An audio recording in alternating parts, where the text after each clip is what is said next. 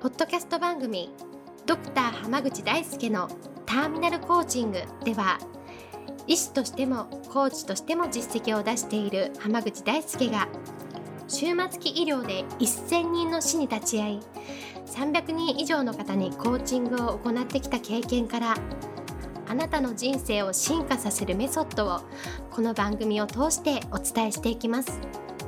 それでは今回の番組をお楽しみください。こんばんは、浜口大輔です。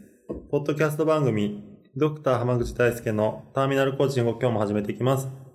それではナビゲーターの園尾さん、今日の質問をお願いします。はい今日は2017年を振り返っていかがでしたか？という質問が来ていますよろしくお願いしますよろしくお願いします。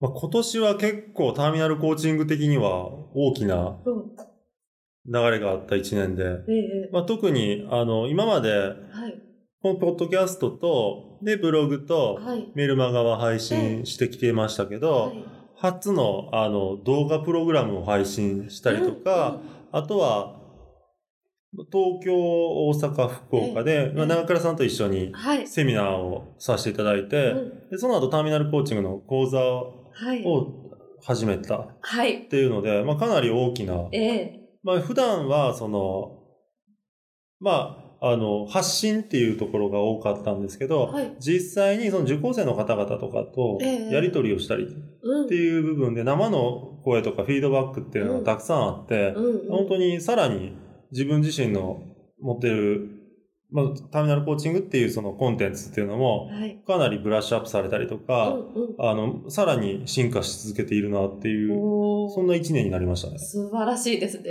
はい。で本当に、あの、まあ、今までだったら、その、個別のはい。コーチングをお受けしてるクライアントの反応はもちろんええ常に見てますけれども、はい。そう講座としてはやったことなかったんで、ええ。その、複数人の方々に対して、ええ。そのグルグループでそのコーチングをやったりとかっていい。う機会っていうのはええなかったので、それはそれで僕の中でも新鮮でしたね。ええなんかグループコーチングだとまた違った部分ってどういったところがあったりしました？やっぱりあの、1対1だとその人にかなり合わせたええ内容になるんですけど、うんグループだとその、まあ、例えば、厳しさとか、どこまで深掘りするかとか、ええっていうところに関しては、まあ、全体的な部分に合わせるし、その、どういう雰囲気なのかとか、ええどういう性格なのかっていうのを皆さん把握した上で行うっていうふうにしていくと、ええまあ、あの、まあ、ある一定平均的な部分に合わせるっていうものはあるんですけど、ええでも、例えば、各受講生の方々の意見を他の受講生の方がええ参考にしたりするっていうのもできたりするじゃないですか。ええ。あ今の聞いてこう感じましたみたいなのもあったりとか。はい。ってういうそのグループだからこそできるようなこともあったりとか、まあ実際にその、まあそのコーチングとはまあまた関係のない部分で言うと、ええ。受講生の方々がそれぞれにはい。その専門分野を持ち寄って、あなはい。んかいろんなアドバイスしたりとか、目標達成のお手伝いしている姿を見ると、なんか、あ、これは1対1だとできないことだなっていうふうに思ったりとか、っていうフィードバックがありましたね。なるほど。グループだからこその良さもあったりとか。そうです、そうです。なるほど。だから、そういう意味で言うと、ええまあ、グループっていうのはまた面白いなっていうふうに思いましたね。なるほど。どんどんそれこそでも、浜口先生自身が新しいことやって、本当に進化し続けてるって感じがしますね。そうですね。で、実際、あの、来年になれば、ええ。ターミナルコーチング自体を教えていくって講座を。始めていくので、はい。それはまた新しい挑戦になるし、今度はこのうん1年間を通じて、えブラッシュアップしていった内容がええさらに良くなっていく。え。なるほど。で、それを伝えて、その同じ手法ができる人を増やすことによって、またええ面白い展開があるんじゃないかなっていうふうに思っているので、まあだからその、かなりブラッシュアップした内容をえ来年は大放出していくってえ。いう素晴らしい。一年になりそうな、なるほど。感じですね。それこそ去年のその1年前ですね。はい。と今とのターミナルコーチングでこうここ違うなみたいな部分ってあったりするんですか？あやっぱだいぶ変わりましたね、な内容に関しても。へセッションのやり方とかっていうのも変わりましたね。ええその、やっぱり、あの、死を意識するっていうところを、はい。かなり前面に出してきたというか、その、動画プログラムとかセミナーで、えやっぱりそれによって人はモチベーションが上がったりとか行動力が増したりする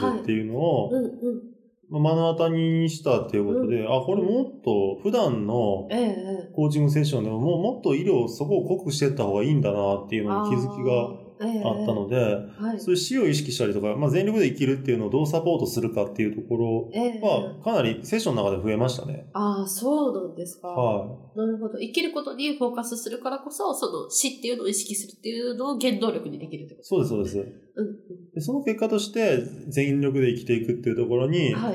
向いていただいた結果、さらにまた行動力が上がる。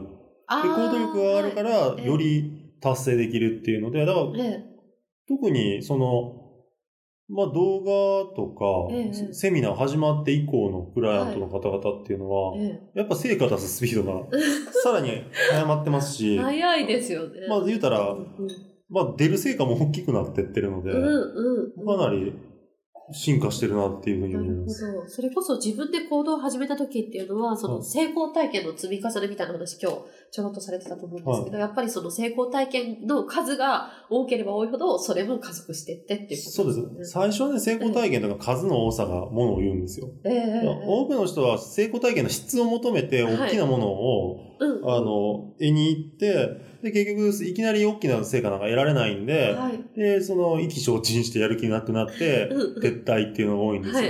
ええそうじゃなくて、え最初からええど真ん中の成果を取りに行くんですけど、でもはい最初は簡単に取れる成果を。得て、徐々にそれを大きな成果にしていくっていうふうにするんですよね。おおなるほどですね、それがすごく大事だし、やっぱひ、うん人が進化していくっていうのは、ええそういうふうに自分でええあの自信をつけたり、自分でモチベーションを高めたりっていうことじゃないとやっぱ続かないんですよ。うんうんうん。励まされながらやるってなんか変じゃないですか。なるほどですね。なんかそれふすごい不健全な頑張り方だなと思うんですよね。ああ、それこそ依存的ななんか。そうですそうです結局それだったら褒めれば褒めるほどその人をコントロールできることになっちゃうんですよ。そうですね。うん恐ろしい。逆に言うとそういう人っていうのはコントロールされに行ってるようなもんなんですよ、そうですよね。だからそうじゃなくて自分の力で、ええっと、現実を変えていけるような人であれるかどうかっていうのが非常に僕は重要視しているのでえ、なるほど。そういうふうにえ取り組んでいってもらえる人とたくさん今年は出会えたっていうのが。すごくいい一年だったなと思います。素晴らしい。来年はさらなる進化を。そうですね、はいもうどんどん進化しているので、楽しみ。来年はさらに面白いことになると思います。そうですね。ありがとうございます。今日はこれで終わります。ありがとうございました。ありがとうございました。本日の番組はいかがでしたか？番組ではドクター濱口大輔に聞いてみたいことを募集しています。ご質問は d a i s u k e h a m a g u c h i c o m 大輔濱口 .com の問い合わせから受け付けています。またこのオフィシャルウェブサイトでは無料メルマガやブログを配信中です。次回も楽しみにお待ちください。